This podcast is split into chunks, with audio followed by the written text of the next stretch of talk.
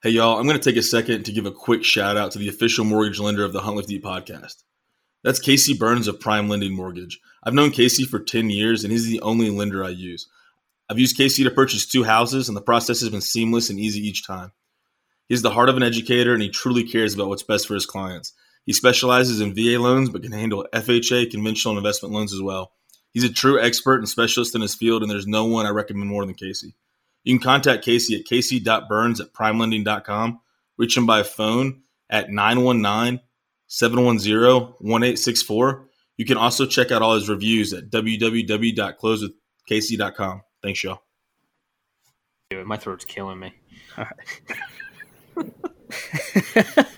I'm not saying a uh, word. Let's Hey, just everybody. He's been, he's been yodeling.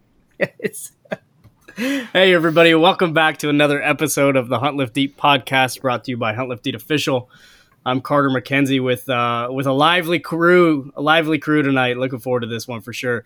Um, we got uh, we got you know my my my right hand. We got Bobby McCready here. What's going on, Bobby?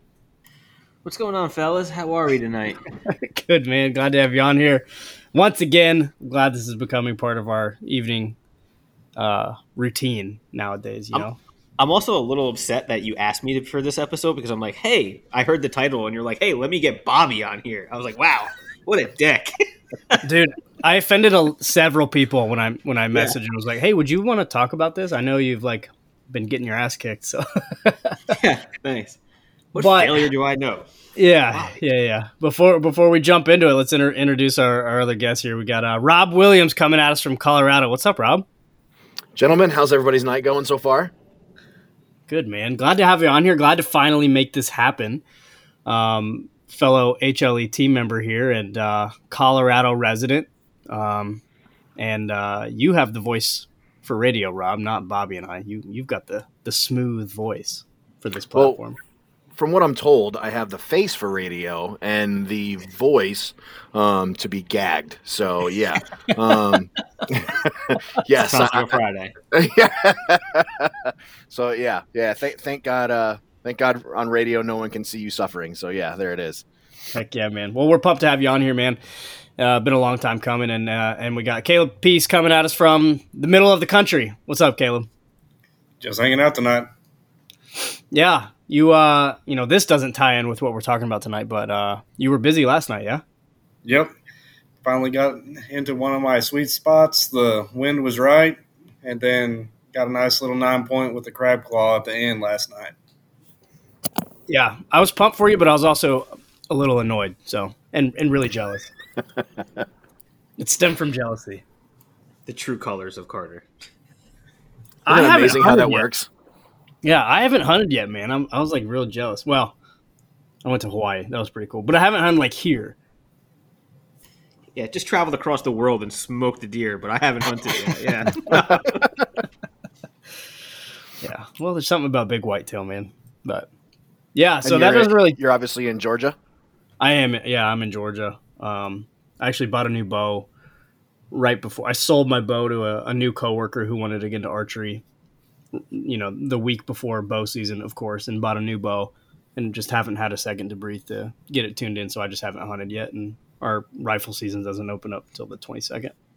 And, and you just made the point. I mean, yeah, everybody's like, "Hey, it's September. I'd love to get into archery and, and bow hunting." And you're like, "Yeah, that should have been thought about in like March." Yeah, should have done this about five months ago, but I was like, you know what? Yeah, like he's fired up about it. He wants to get involved. Like, here, dude, you can have my bow. Like, I don't care. All right, I'll go upgrade. Right, twist my arm. I'll go upgrade. Exactly. Well done. Yep, for sure. But yeah, so tonight, guys, Rob, why don't you unveil kind of your your uh, mastermind plan behind what what you want to talk about tonight? Because I, I I really liked uh, your approach and I liked your suggestion a lot because I think it's an important conversation. Well, uh, um, first of all, gents, thanks a lot for having me tonight because I know that uh, we've been trying to put this together for a while. Last time you and I were scheduled to make this happen, um, I was on a motorcycle. Um, when I left the house, it was sunny and 60 degrees here in Colorado by my house. Um, and when I got where I trying to get where I was going, going through the mountain passes. Uh, it was snow and crying and wind and all that stuff, and I didn't make it over um, the pass I was trying to get over. So I didn't make it to Gunnison. Um, I was going for a fishing trip, as a matter of fact. So I'm glad that we could, we're finally able to put this whole train wreck together, and I'm excited to be a part of this, gents. Um, but then when you reached out to me just recently um, and said, "Hey, you know, we need to put something together," um, it was perfect because uh, I had just not gotten the tag that I had put in for for the draw. So I'm like, "Hey." We should definitely talk about failure because that's how I spend most of my time. So yeah, uh, I, I well, and as hunters, I mean, uh, and sportsmen in general, I mean, hey, even if you walk into the river and spend all day up to your nuts in ice cold water and you don't catch a single damn thing, it's a better day than being sit parked in front of a desk. Yeah, it's a uh, you know that's like a real saying, and obviously it's stuck around for so long because it's relatable, right? And it's the truth. And I think a large part of hunting, and you know, I'm going to be doing like air quotes uh, around the word failure throughout this entire episode. I think because you know b- before we decide what failure is, we need to quantify what success is in hunting. You know, uh, which is complicated. Uh, it's it's there's a lot of different ways you can look at that. And uh, when when it comes to talking about failure, you're, I mean, anybody who's hunted for a number of times or more than one season knows that you spend most of your time failing more than you do succeeding. Would you mm-hmm. guys agree? I agree completely. That's a lot of nodding. Not, a, not a lot of guys be like, "Yes, I suck at what I do." Nobody wants to fucking agree to that. but it's the truth. It's. Uh, I mean, if you're yeah. being upfront, I mean, especially, I don't. Know, I mean, the, depending on how new you are to something like this. I mean, I, I, have a friend Justin that says that he took his bow for a walk in the woods for five years. Yep, and just never got around to getting something, and and that's completely reasonable disappointing but reasonable. I come from a baseball background, so my favorite saying is baseball is about the only sport that there is where you can fail seven out of ten times and you're still doing a great thing. And hunting goes right there in it. There's always the times in the stand where you're not seeing anything or anything like that, and you just blow something, but then it's that learning experience. So let me paint the picture for archery elk season here in Colorado. Um, I have my best friend in the entire world. His name is Steve. Um, he was my crew chief when we were deployed to Iraq. Um, he has come out here for the last four years to go elk hunting.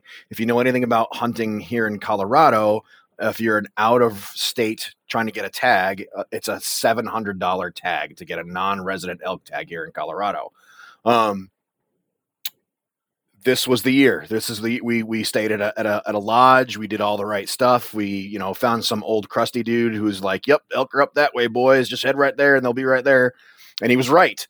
Always a trustworthy um, source. agreed. Agreed. Agreed. Agreed. I completely agree. Yeah. Um, depending on you know dust of on boots and sun weathered face, how old is the dude, and you know d- is there a dog sitting on the porch next to him? Um, right, right. Yeah, it's exactly what I was looking for. Um, so yeah, so Steve finally gets his shot. He's sitting there with his back against the tree. Um, he goes to draw a bow. Life is good, um, and he lets arrow loose, and bow hits his knee. Cam hits his knee. String jumps off the bow. Arrow goes off into space. Um, it's now 6:37 p.m. and light is fading, and he leaves for Florida to go home 12 hours from now. Um, you want to talk about a disappointed grown ass man? Um, I don't want to say there were tears, but there were definitely some moist eyes. Could have been from frustration, not just sadness. And knee pain from getting hit in the knee with a cam. sure. that'll, that'll whip any grown man's ass for sure.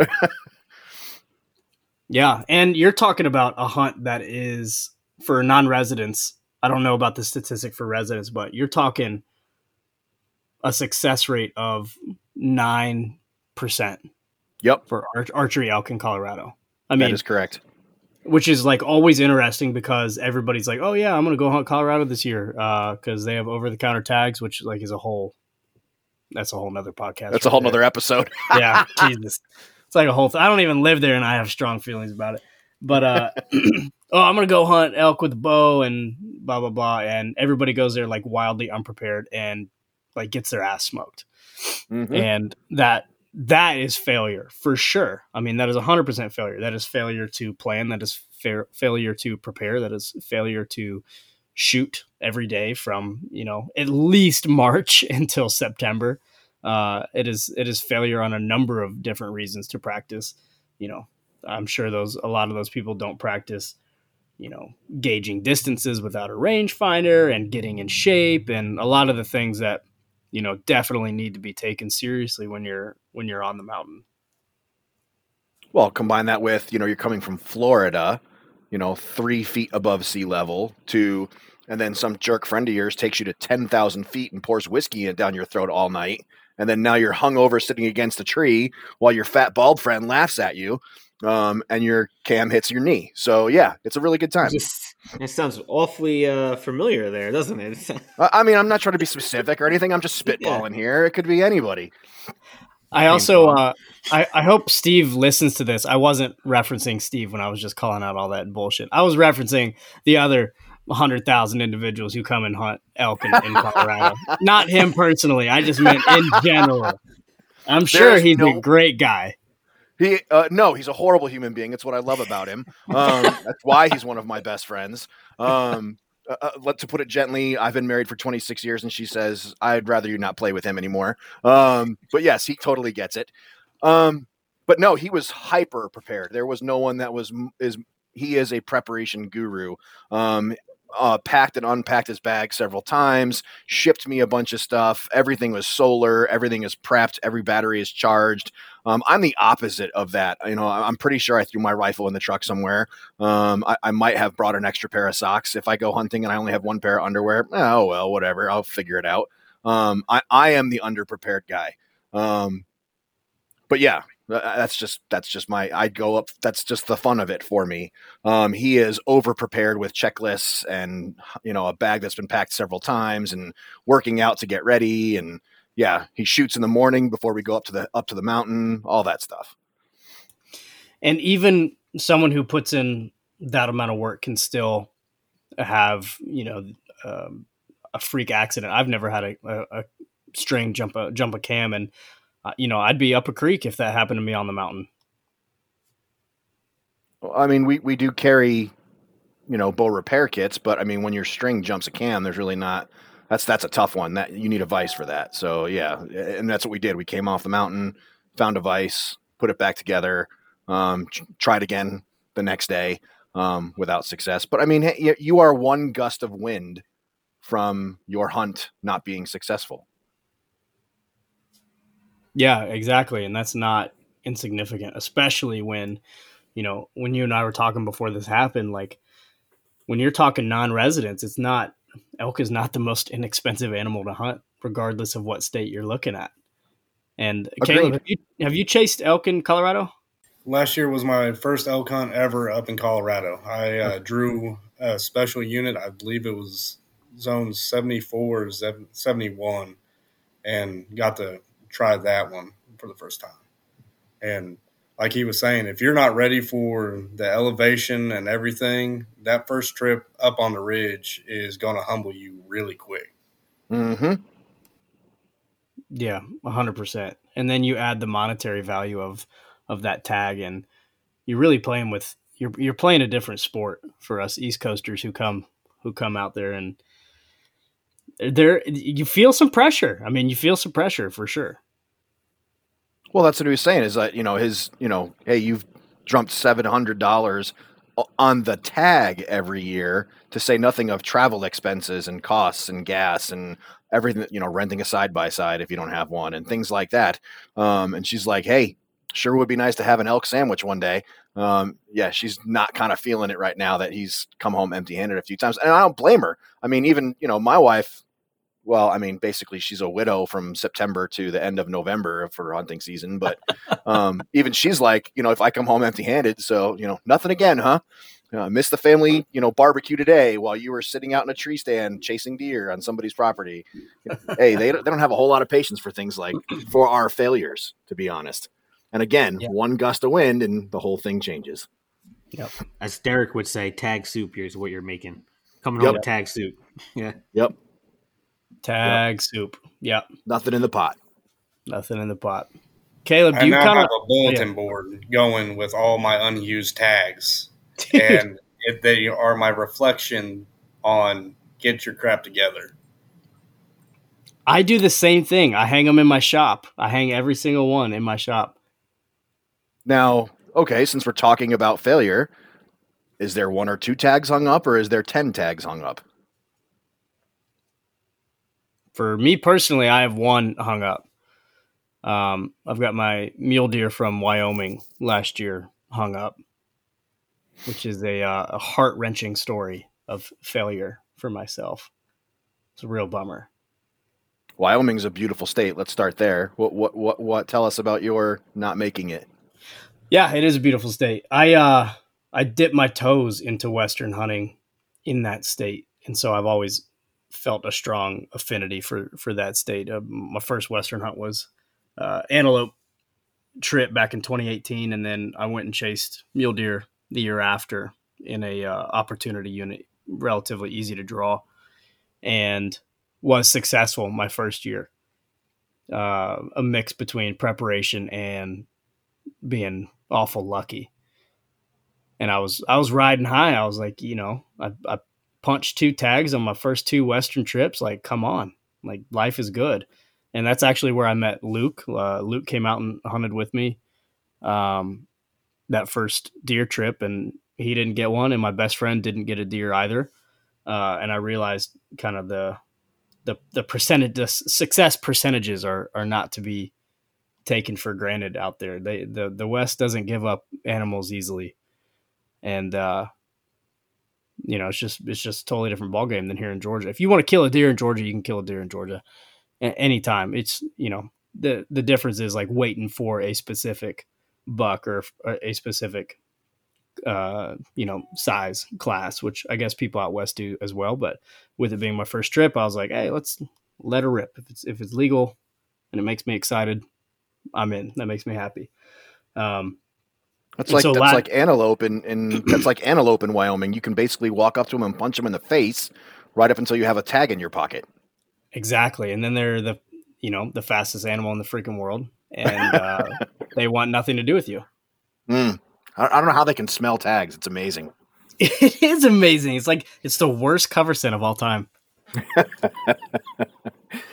I, I literally have a herd of deer that walk through the front of my yard every morning at 5 a.m. Uh, my dogs go bananas every morning at 5 a.m.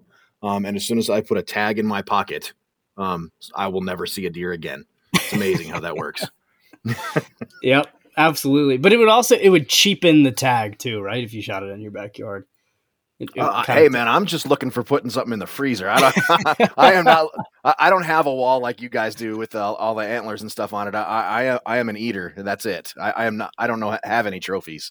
Well, that's a lie. I have my bear skin, but other than that, I mean, yeah, I don't have any trophies.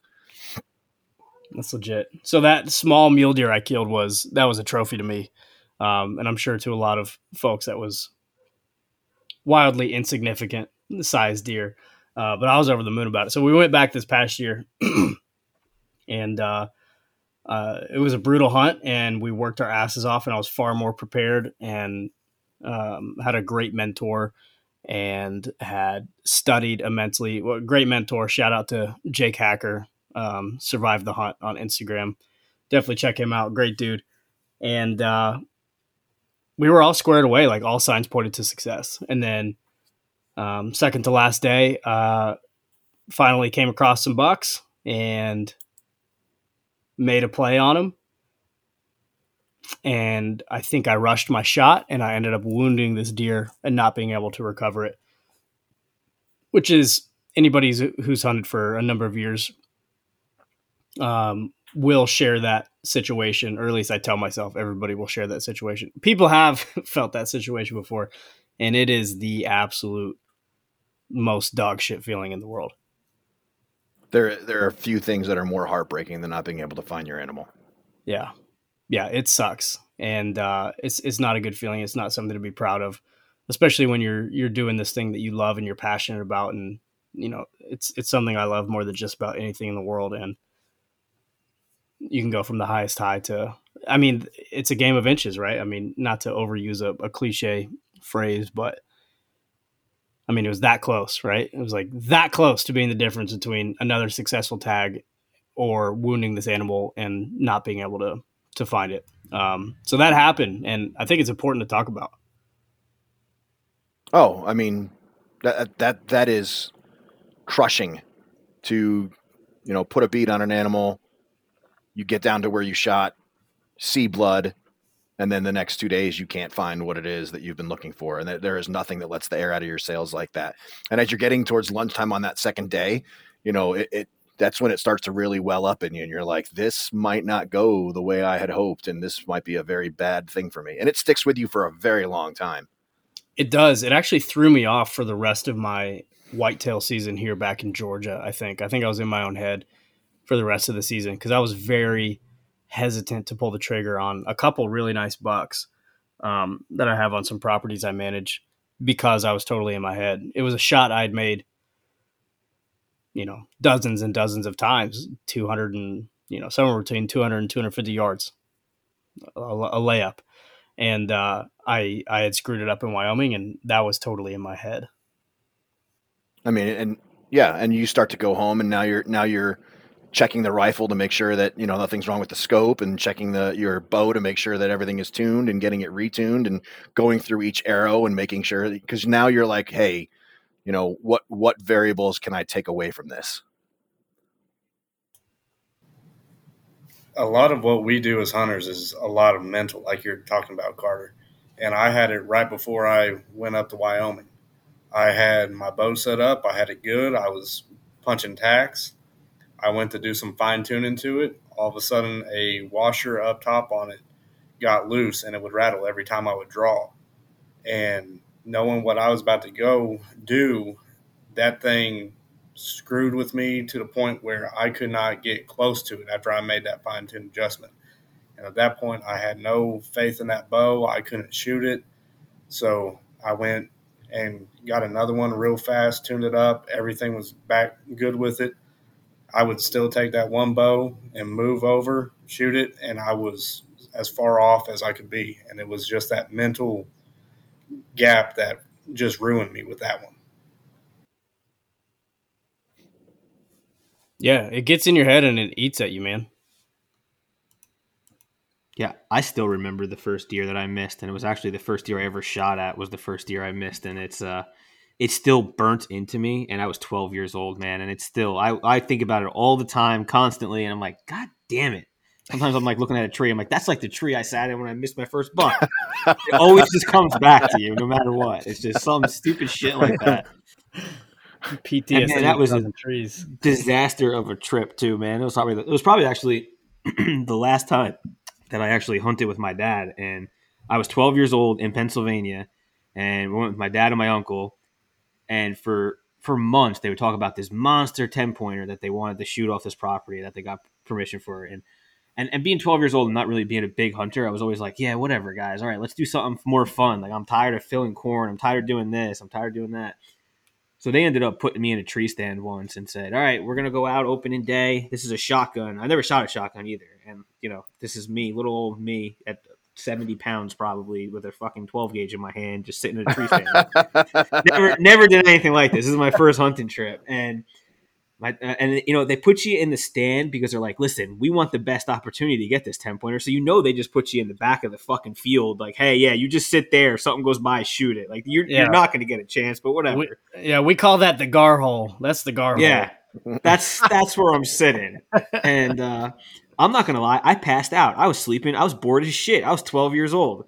So I'm sitting there sleeping, and next thing I know, I hear something, and I wake up, and the buck is actually that they were talking about the 10 pointer was right underneath my tree stand, and I don't mean like three feet, five feet. I mean he is bedded underneath my tree, leaning on my ladder, and I'm nervous as hell. Never shot a shotgun before in my life, and I aim, and I'm ready to, to, to shoot, and here's some of the embarrassing part. I missed, and that thing was literally I could I could have dropped the gun on his head and probably knocked him out, and I missed. So he's he doesn't even get spooked. He gets up, he walks five feet, and I can see where he's at. I'm like, all right, my ears are ringing because I never shot a shotgun before. I don't have any earplugs in or anything. I'm like, I'm gonna get another shot now. I end up trying to get another shot, and it kicked me back a little bit out of the tree stand. The bullets ricocheted off a rock and actually hit my uncle's tree stand that he was in, and you could see where the fucking the buckshot hit inside his tree stand. First time I ever went hunting, and then what? Dumbass me don't know anything better. I'm like, all right, I'm going to get a really good shot on the ground. This thing's only 10 feet away. I'm going to start climbing down the ladder. And that's when the deer ran away. Still think about it to this day. every detail is still, I could go to bed and just think of everything I was wearing, everything I did, of everything about that day. First time I ever went hunting. I was like, this That- sucks. That, that was like what 20 30 years ago and now like every time a brown f-250 drives past you you're like oh that's the same color as that buck that i missed Yeah, exactly. and it's just haunting to you. I'm like, God damn it, man. And of course, you know, your family members don't let you live that shit down. And your uncle's like, hey, remember that time you almost shot me and you missed a 10 pointer? I'm like, yeah, all right, asshole, let's move past it. Dude, that's a good point because I didn't grow up hunting. I, I came into it at 18 and I was brought into it by a buddy who grew up in, you know, out here we got, uh, you know, hunting clubs and, and deer clubs and things like that. And it's like a fraternity in and of itself. And it's a mix of families and it's, oh, dude, they are savage, just brutal ragging on each other. When I, when he, when I first start, started like getting brought around, I was like, holy shit, are y'all related? Like, y'all, this is merciless. This is like public school cafeteria, like cutthroat shit. Like, this is wild. I wouldn't be able to, I'm too sensitive, man. I wouldn't be able to deal with that shit. well i guess their 100% attitude is i guess their attitude is they know that everybody's got a gun so you're going to be polite Yeah. Yeah. yeah, for sure, man. Yeah, we haven't, Bobby, you and I haven't talked a lot about our past hunts together, even though we spend more Yeah. time with each other than our wives. Dude, I got more failures in the world than I've ever. And like, even things that aren't even failures that you just do that are stupid and small that just piss you off and just turn into failures, like dropping a boot because you're trying to fix your sock and now you're freezing your fucking ass off because you have one boot on and like, hey, I'm not going to get down. like, like, we've all done stupid shit like this. But sure. but let's face it, you have choices. You're either going to ruin your hunt, get down, or you're going to man up and freeze your fucking toes off. So guess what? Freezing to toes off we go. it's just a foot Jason in the got another legit had that moment last night climbing up in my stand, Bobby. I was three quarters of the way on my last tree step and I dropped my pull rope. For your bow? Yes, I dropped it and I was like, I'm almost up here. I, why? How? How was I that stupid to drop the pull rope? And now I have to climb down and grab it, toss it through the tree again, and then climb all the way back up. and you're i'm sure you're thinking every deer you know within a you know mile radius just heard me and i just made more noise and doubled the noise that i needed to and there's no way i'm going to see anything tonight Exactly.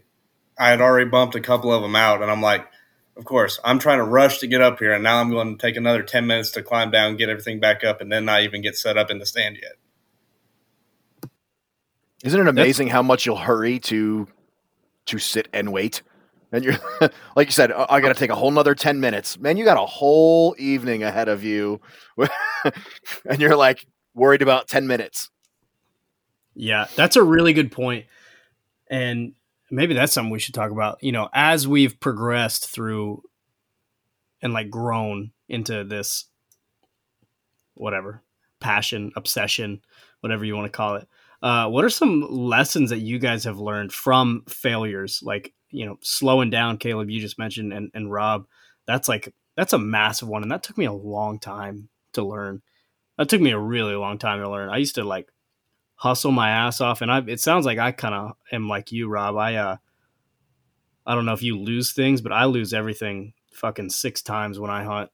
And Yeah. uh i'm just a disaster when it comes to organization and i just like i just have shit everywhere and i'm just like always kind of a mess it like it really stresses people out that i hunt with but that's just like kind of how i am but like slowing down is definitely a big lesson that people have picked up on Hey, everybody. We'd like to give a special shout out to our podcast sponsor, Rack Getter Scents and Lures.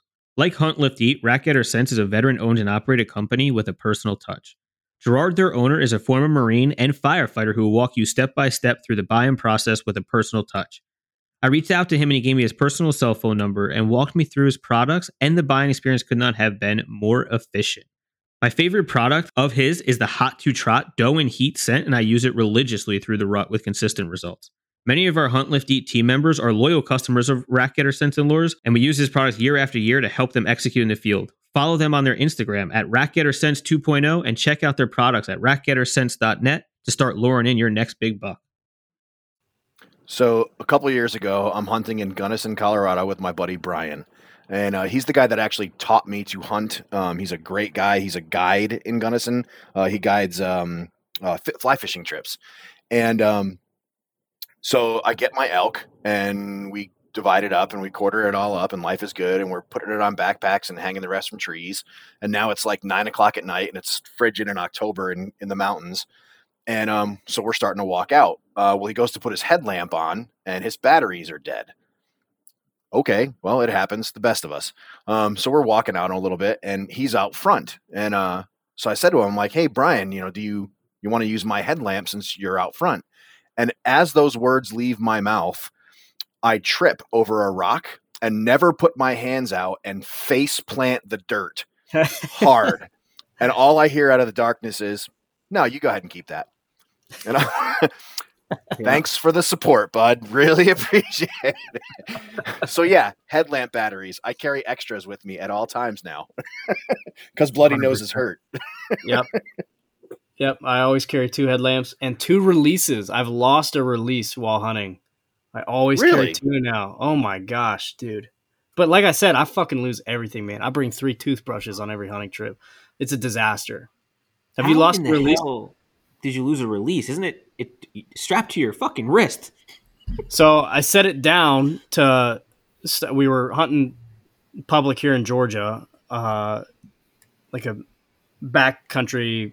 I mean, you can't really call it that, but like three day like public land hunt here, and we like sat down in the middle of the day to stop and like eat, stop and get a bite to eat at the top of a ridge, uh, get some water and eat some sandwiches that we packed and I set my release down. I like took it off and set it down, and then we got up and went on about our way. And I didn't have a fucking release for the rest of the entire trip.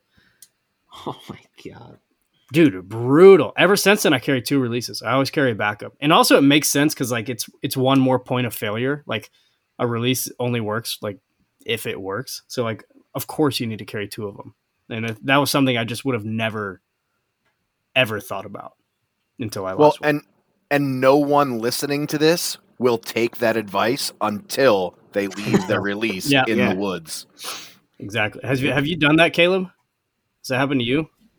That has happened with me, and that is why the Scott rep loved me for a period because I was using the grip dual caliper release, and I would leave one in my truck and then get all the way down to my stand and then have to march my happy rear back up to the truck, grab the release, and then back down I would go.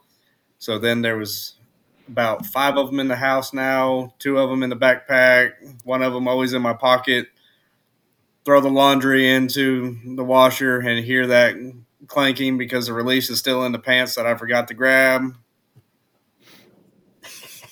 What I just learned is you wash your hunting pants. That's impressive. Yeah. Scent control major for me. I just put them in the ozone closet and just turn the button on and say, "Yeah, you're good enough." That's it. I, I hang them on the back fence in the backyard and let the rain wash them. I do too. I hang them on my bushes. Yep. Throw them in the cedar tree after you're done with that. Yep. Yeah. What else? What other failures have led to some revelations in your approach to hunting? I was deer hunting uh, last year in Elizabeth, Colorado, with three friends. Um, obviously, oddly enough, one of them a an army retired army sniper. Um, and uh, sure enough, five deer come walking across the uh, the field. Um, everybody gives the countdown. We're all going to shoot on three. Um, we're all going to drop our deer, and you know, count down, pull the trigger. Um, and the only deer still standing was my deer. And he's looking at us and waving at us. And they're like, hey, why the hell are my friends dead? What just happened? and uh, my buddy Mike starts laughing. He's like, take another shot there, sharpshooter, and uh, take another shot. And the deer's like, "What the hell? The mosquitoes are huge around here." And uh, I'm like, "I'm not sure what's going on." And he's like, "Here, try my gun." And so I take his gun, I pull the trigger, and, and drop my deer. Uh, come to find out that I didn't realize that my optic had failed on my Oh, wow. rifle.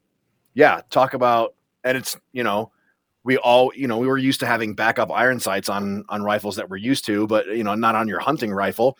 And so yeah, there was no way for me to fix that. So yeah, come and you know come to find out that the optic had just failed. So That's a But great nobody- point.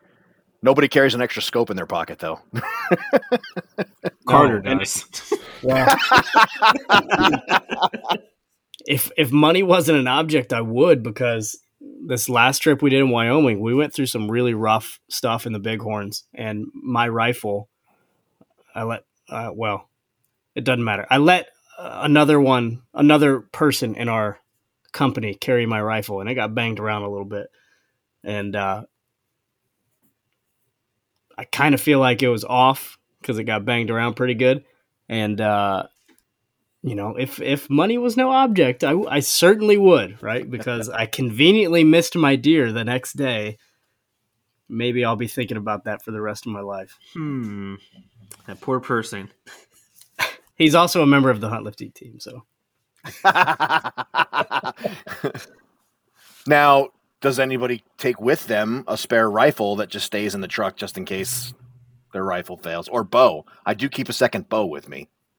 I know Luke does. Luke brings two rifles uh, when he when he hunts. I it's tough when you fly when you're doing these non-resident hunts and you're flying. It, it leads to more logistical issues, but I could totally see why that would make sense. hmm Yeah, when I'm bird hunting, I bring an extra gun.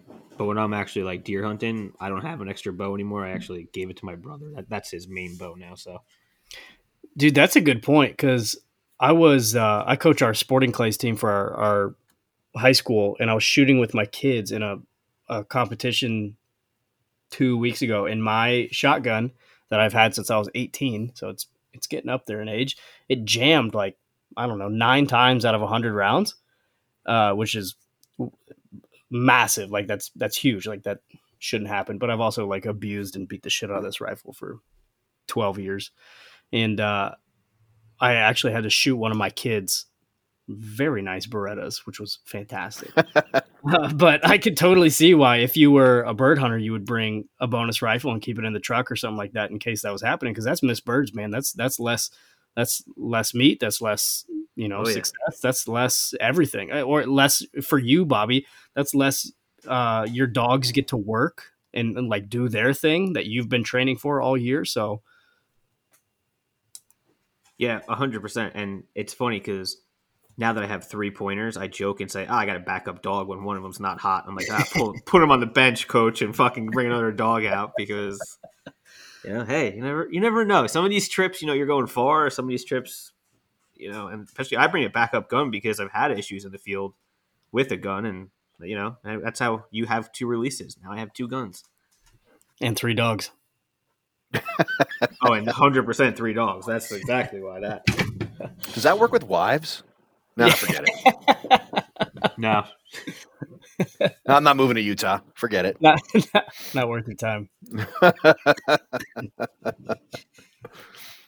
I mean, Now- so Wyoming, uh, that is a beautiful state. I, I have yet to hunt in there, but uh, that is just, I mean, it is a, a sportsman's paradise. There's no other way to describe it. From the southern Colorado border to the northern Montana border, it's just a beautiful state. Yeah, it really is. I'm I'm obsessed with it, and uh, I don't like. I'm not a big fan of people, and neither is Wyoming, and so like I feel a natural affinity to Wyoming because I, I actually used to live in Colorado. Rob, I used to live in Evergreen. I grew up there as a boy. Beautiful And, town. uh, yeah, it's a great town. Yeah, and now I'm sure the population has quadrupled in in size since you know the 1999. Uh, oh, yeah. Yeah, yeah. And everybody's got a Texas and California license plate. yeah, as has the entire state. Um, but Wyoming is not a lot of folks there. I love it, man. There's animals everywhere. Great hunting. Well, nice it caught my attention that you said that you coach the high school shooting team. That's kind of cool. I didn't realize it was just, you'd never get away with that, something like that here in Colorado. Yeah, and you know where I teach it's actually really surprising that it's a thing because I teach kind of in the suburbs of Atlanta and uh, in a very affluent community, and most of these kids had never shot a firearm before. Um, yeah, so I was surprised that they even wanted to, but I was super on board with it. It was awesome. That's extremely impressive. Uh, there needs to be more of that. Yeah, it's been it's been really rewarding teaching, you know, gun safety and uh, teaching a lot of things that, that I wasn't taught and had to learn either through um, very kind and patient mentors or through trial and error, through failure in hunting. Uh, as someone who started hunting later in, in their life, because um, I didn't I didn't grow up doing it, so I've I've failed most of my hunting like career or whatever you want to call it. Well, I'm guessing those kids will never shoot at their uncle while they're supposed to be shooting at a deer and a tree stand. No See, kidding. This is this is how shit comes back. This is how shit comes back right here. Isn't, isn't, that how professional comedians do it? They bring it all the way back around to the beginning. That's called a, that's called a callback. Excellent work. Well done. That's all right. My buddy still send me pictures of trees and be like, "Is this the tree that you were sitting in when you missed that buck?" And shit like that. twelve. I was fucking twelve. He's taking an axe to it. I'm gonna get this thing. Yeah. I hate trees for the rest of my life now cheering on forest fires in, in Yellowstone. yep, exactly. Burn, baby. now that you killed a very nice whitetail last night, Caleb, I don't feel bad saying this because there won't be as much sting. But tell us about getting your ass kicked in Wyoming this year with your elk hunt. Wyoming, you said it lightly, kicked my rear because I was up there for 13 days in a campsite on the side of this mountain. I got rained on four times, got sleeted on three times, and then got snowed on one time. And there was not enough warmth in the sleeping bag to get me back to where I needed to be. But what kept me going was I kept seeing some elk in this location. And I probably, total, I probably did about 40 or 50 miles towards the end, I started saying closer to camp. But it seemed like every time that I was that inch or foot away from getting a shot at an elk, something would happen. It would move. It would. My thermals would change. Uh, they would stop calling. One night I had a cow at 50 and I saw a couple spikes following her. So I was going to wait for the spike and she went straight at 50 through an opening. I had my bow drawn, and then, of course, the spike just went to the back and then circled around out of range. And then a couple days later, was in a pine tree. I was hearing bugles all around me, and I was like, okay, this is going to be the morning that something is close, and I'll be able to adjust to them. And I barely looked to my right, and there's a five by five standing on the other side of this pine and won't clear a couple trees. And then, of course, I'm there with a bow. A absolute monster comes out at 100 yards and then just walks back. And talking about failure, this was where I was green as a Western hunter. I should have taken after him. I should have gone over to where my thermals and my wind were out of his favor and just followed him. But I was kind of used to whitetail here in Oklahoma, where you let them circle back, you don't try to push them, you don't try to pressure them, and then that's going to be my hunting factor. Of I saw this giant elk to my standards at least, and then my brother, of course, got to go up there this past week, and he harvested one after using all my waypoints, which I'm glad that he he did but that that was in my head too. Is if I would have waited for gun season, then I would have had one in the truck and we would have been done early. But it was one of those. I wanted the challenge of the archery. I wanted to go up first. I wanted to find this area out first time in Wyoming, and I went to the School of Hard Knocks on.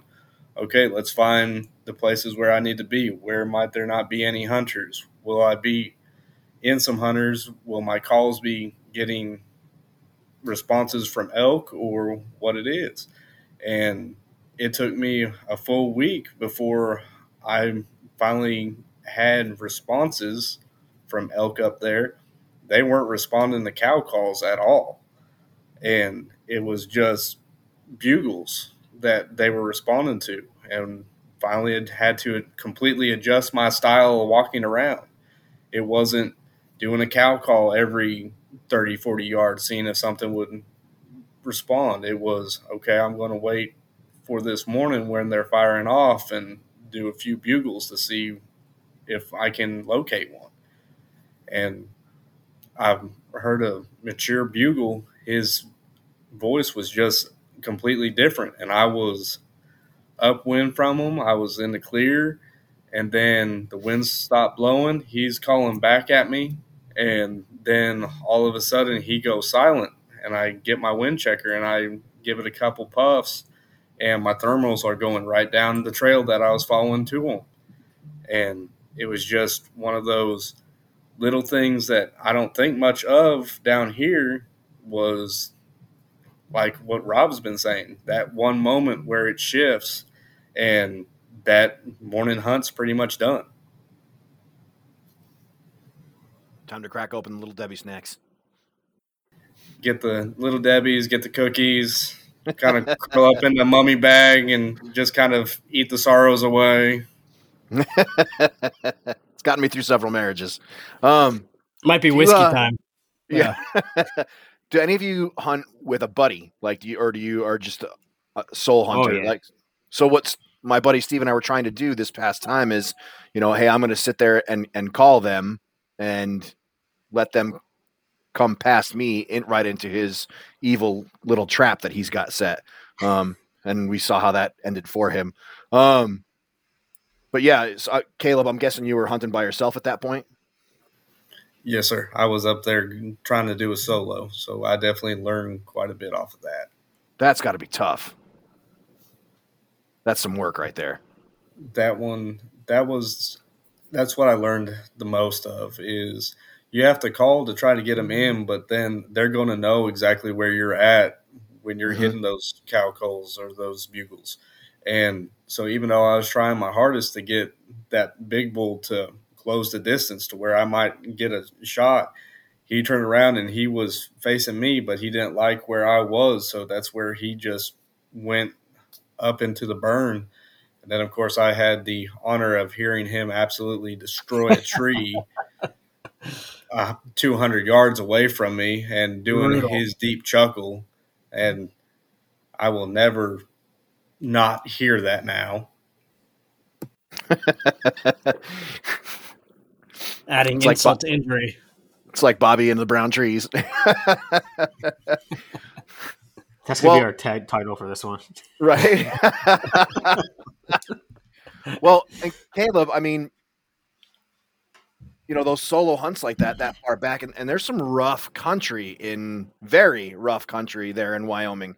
Um, and once you get an animal down, you know, that's when the actual work starts and a, a solo hunt. And now you're, you know, last time I got an elk, it took me two days to get everything out of the woods. Um, I- if you're doing it by yourself, man, I can't even begin to imagine the amount of work that goes into now taking a bull elk out of the mountains of Wyoming by yourself. Damn, son. There was Yeah. one area that I was in that I was about probably four or five miles from where my trucking camp was. And it hit me when I was coming back because it was about 39 degrees. I was up in the clouds all day long. And I was just like, this would be a brutal trek out. No matter how good of shape I think I'm in, I'm going to die on this exit. Yeah, and looking at it from you know, cer- certainly when you solo hunt, failure can be looked at as a success, right? Because if you're if you're any decent at hunting at all, you're going to learn from every failure that you make, right? Um, and when you're looking at it from that point of view, man, like what was your kind of your biggest takeaway doing this solo?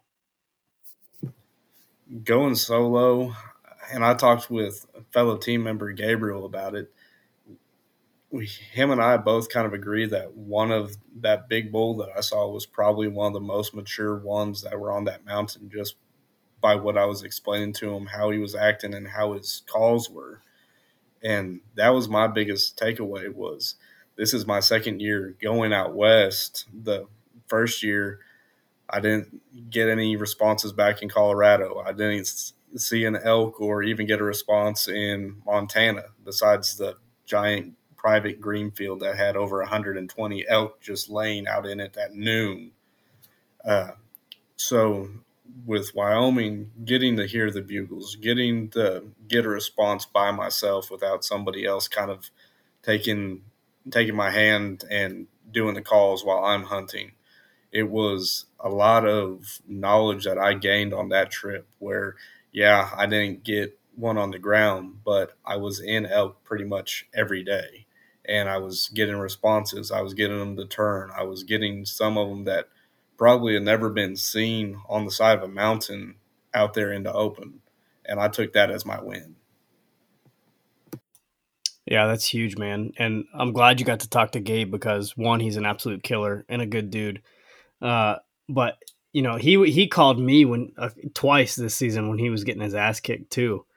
I think he just wanted to talk it through with somebody, and uh, you know, he ended up killing an absolute giant with his bow, and then he killed an absolute stud of a mule deer last week. But Bobby and I kind of had the pleasure of having a cool conversation a couple nights ago with uh, another team member named Eric Larson.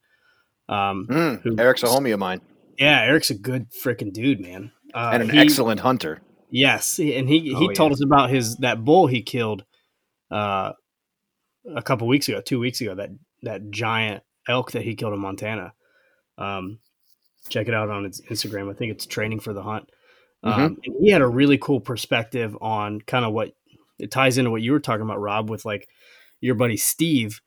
And when the failure is happening, when you're not being successful and you're just getting your ass kicked, and that that doubt starts to creep in and maybe you're getting towards the the finite end of your hunting trip right? And it's tags aren't being filled and maybe the the elk aren't cooperating or you can't find deer or they're all on private or whatever it may be that starts creeping in in the back of your mind. He kept talking about how important it was that his hunting partner kind of pulled him out of that um, and that mindset is like a massive part of the success portion of of hunting, right? So uh, I don't know. I thought that was really cool, Bobby. Didn't you?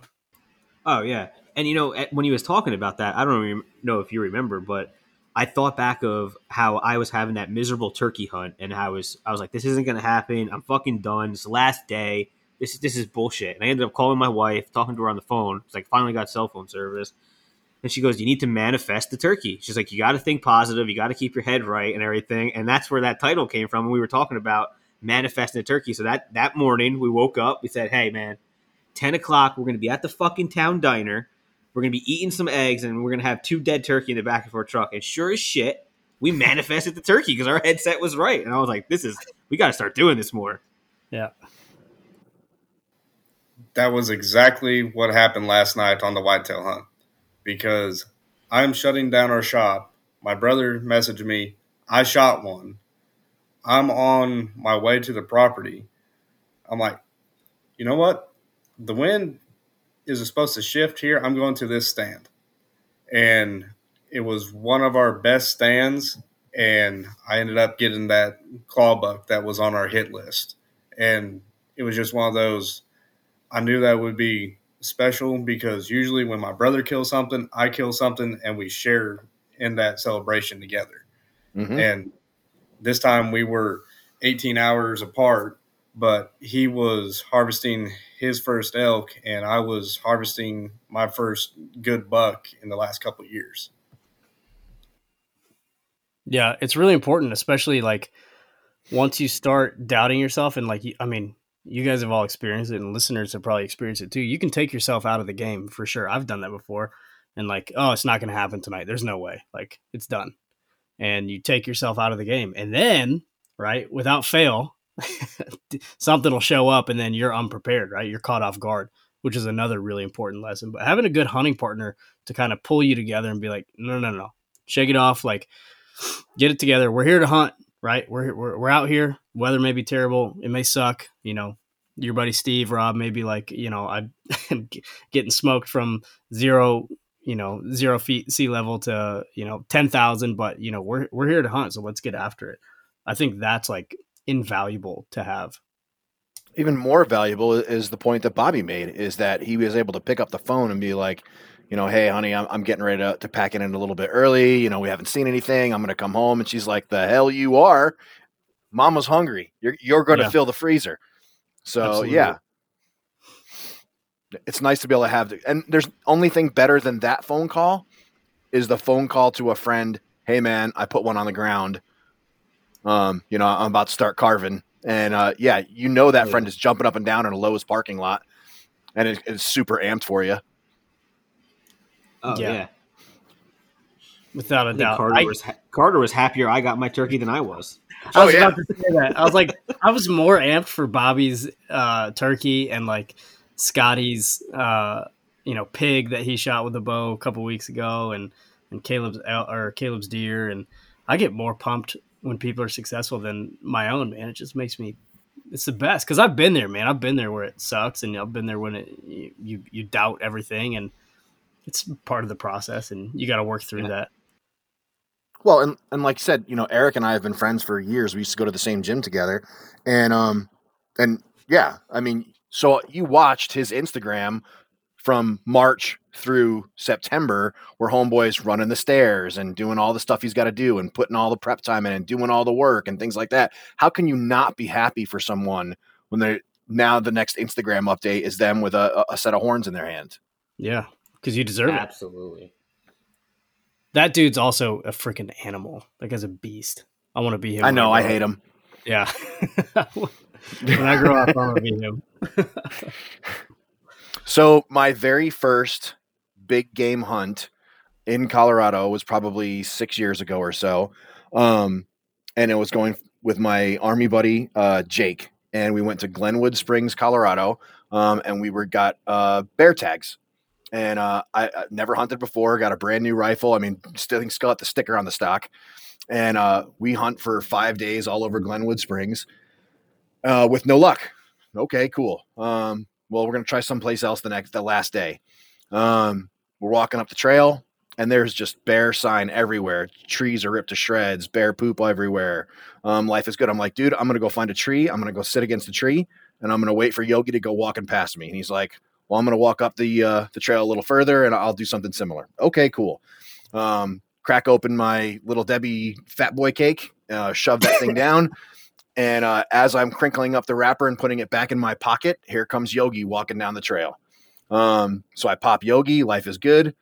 Um, and then it occurs to me that I don't know how to clean an animal like this. And I want all I want is a rug. I, all I wanted was a bearskin rug. I told my wife all the time, I'm going to get a bearskin rug. I'm going to come home and we're going to have sex on it. She's like, not together, we're not.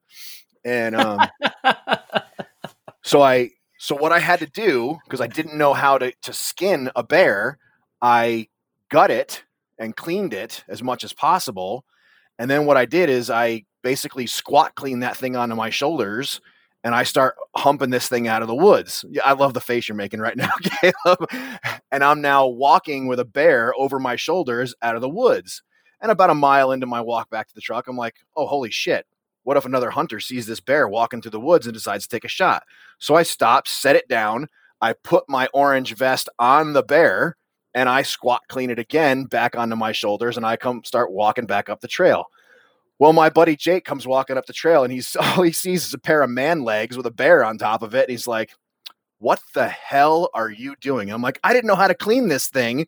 I was waiting to run into you so you could show me how to do this and uh, so you know, so I could have my bearskin rug. He's like, I wish you could have seen what I saw from 400 feet away as this bear is just wandering through the woods on man legs. He's like, I finally found man bear pig. There it is.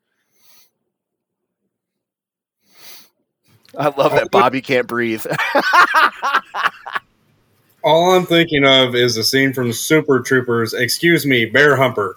That is yeah, all- that's exactly what I was thinking of.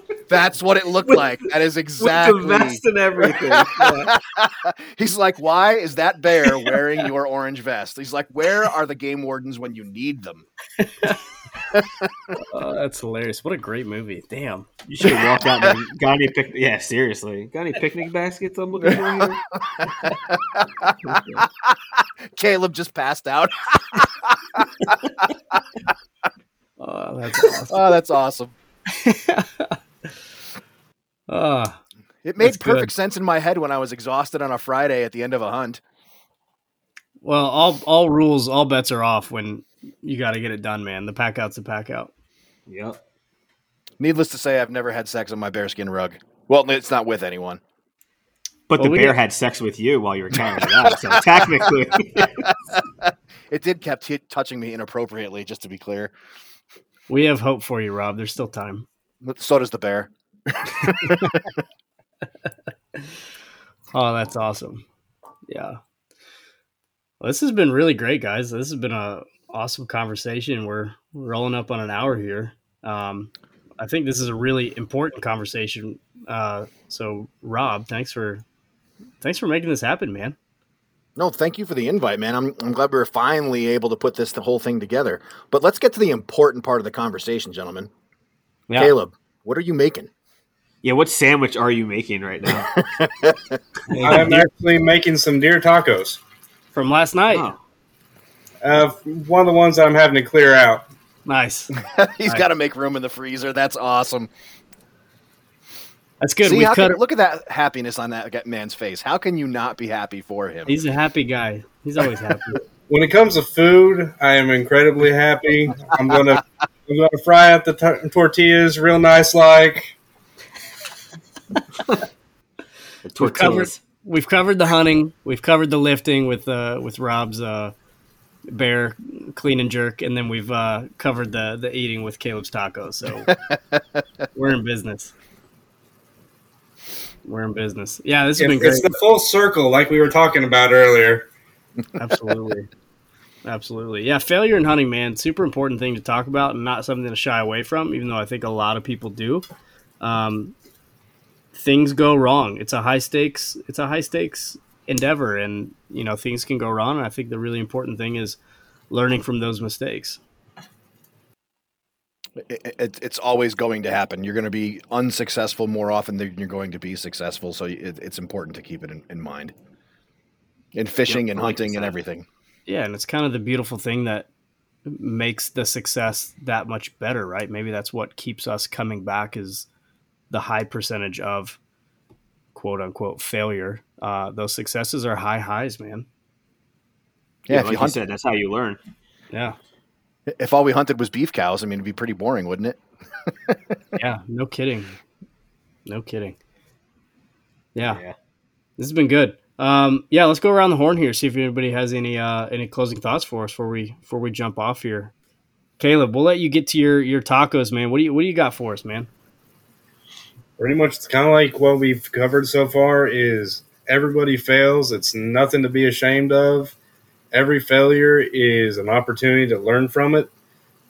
Most failures are how I've had better hunting seasons at the end of it because something happens at the beginning of the season. I mentally block myself and say, This is not going to happen again. And I go through so much repetition after that that it is done. And then the exact same scenario happens later in the season. And then I'm successful at that point as instead of walking back with a tag sandwich. Well said, man. Rob, what do you got for us? Um, you know, like I said, I, you know, it's already been said a couple times throughout the after the evening. You know, you're, you're going to fail. Uh, uh, accept that, um, but learn from it and make it a part of you know, you know, the stories as you can, that you can tell others. Make them lessons that you can that you can tell other people. Um, and most importantly, uh, team hunt, lift, eat. Um, with your podcast and what you guys are doing and the team that you guys have put together, um, it's a very powerful thing in hunting, and you're doing a good thing for a lot of other people. Um, don't ever stop what you're doing. Uh, it's you're doing good things for for especially for people that want to get started in this. Um, you're doing great things, so keep it up. Hell yeah. Bobby. Yeah, I mean, I, the biggest thing is not to beat yourself up over your mistake or failure that you did. I mean, I, I know, like me personally, I have like bad anxiety. So if I forget something, I think my trip's ruined, or I think like this is gonna fucked up. And you gotta you gotta learn to just relax and chill. And even when I leave my house, you know, to go to work, I'm always I always say the same words over and over again. I say phone, wallet, keys, just so I don't forget those fucking three things. And I'm always doing it every goddamn day. And you got to do that when you go hunting. You got to be like, hey, bow, release, something else. You know, like you got to have your rhythm, and you'll get into it. For sure, yeah. I think as long as everybody keeps learning from their failures, it's going to lead to even more successes in the field, and that's why we all keep doing it. That's why we keep coming back to it. Um, yeah, for sure. Keep failing, everybody. It's part of the process, right? part of the sport. It's kind of what makes it great. Um, yeah, thanks for joining us tonight, guys. This was this was a blast. What a great way to round out a, a Thursday here. This is this has been good. Yeah. Rob, thanks for jumping on, man. We're uh, I'll have my people, which means Bobby, stay in contact, and uh, let's do another one, man. This is good. This is good Absolutely. Yeah, definitely. for sure. And then Caleb, we'll get you on. Uh, you know, one of the next episodes of uh, Success in the Field for our HLE team members who have uh, crushed it and been successful so far. Sounds good. All right, man. Rob, where can uh, where can folks find you on social media and go ahead and plug your your show so people can check it out? Oh, that's very generous of you. Thanks, man. Yeah. Um, well, so I, you know, l- like Carter was saying, I run a not-for-profit uh, aimed at the veteran community. It's called About Face Radio. Um, basically, we take veterans who are going through the transition process from the military and first responders as well, um, and we give them an opportunity to uh, tell their story. We give them a microphone and a radio and a and a laptop, and we tell them, "Hey, here's the here's the platform. Get on the radio and start talking and tell your story and let it go." Um, my radio show is called uh, From the Ashes, um, and it's on Monday nights from 6 p.m. to 7 p.m. Colorado time. Uh, you can find us on all the grams and all the Facebooks and things like that. And I am at Caduse, C A D U S E, on Instagram, uh, only because I spelled Caduce wrong. Um, it's supposed to be, you know, a cadu- do you know what a Caduce is? I don't. It's that medical. It's the staff and the snake and the eagle. That the medical symbol. See, that's And why I, I, I need Derek because he would know. Yeah. but hey, yeah. Uh, by all means, listen listen to About Face Radio and listen to uh, From the Ashes on Monday nights. I appreciate you letting me get make that plug. Heck yeah, man! Absolutely. Uh, glad to work in tandem, and you know, you said your podcast, but you're you're part of this team too, brother. So we're we're happy to have you on, and look forward to more episodes with you. You're doing great things. Keep it up. Yeah, appreciate it. Caleb, where can we find you, man? And see a picture of that nice buck you killed. You can find me at HLE underscore Berserker because I'm rocking the Viking beard at the moment. I love that, man. Fantastic. Bobby, Bobby, are we still plugging our own uh, Instagrams here, or what? Or should we No, plug? you know. Where can we listen to the podcast on on on Instagram, Bobby?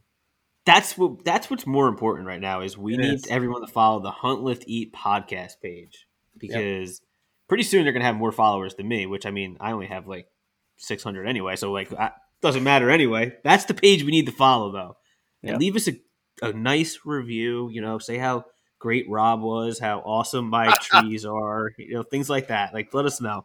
Yeah, let us know how great Caleb's beard is, even though you can't see it.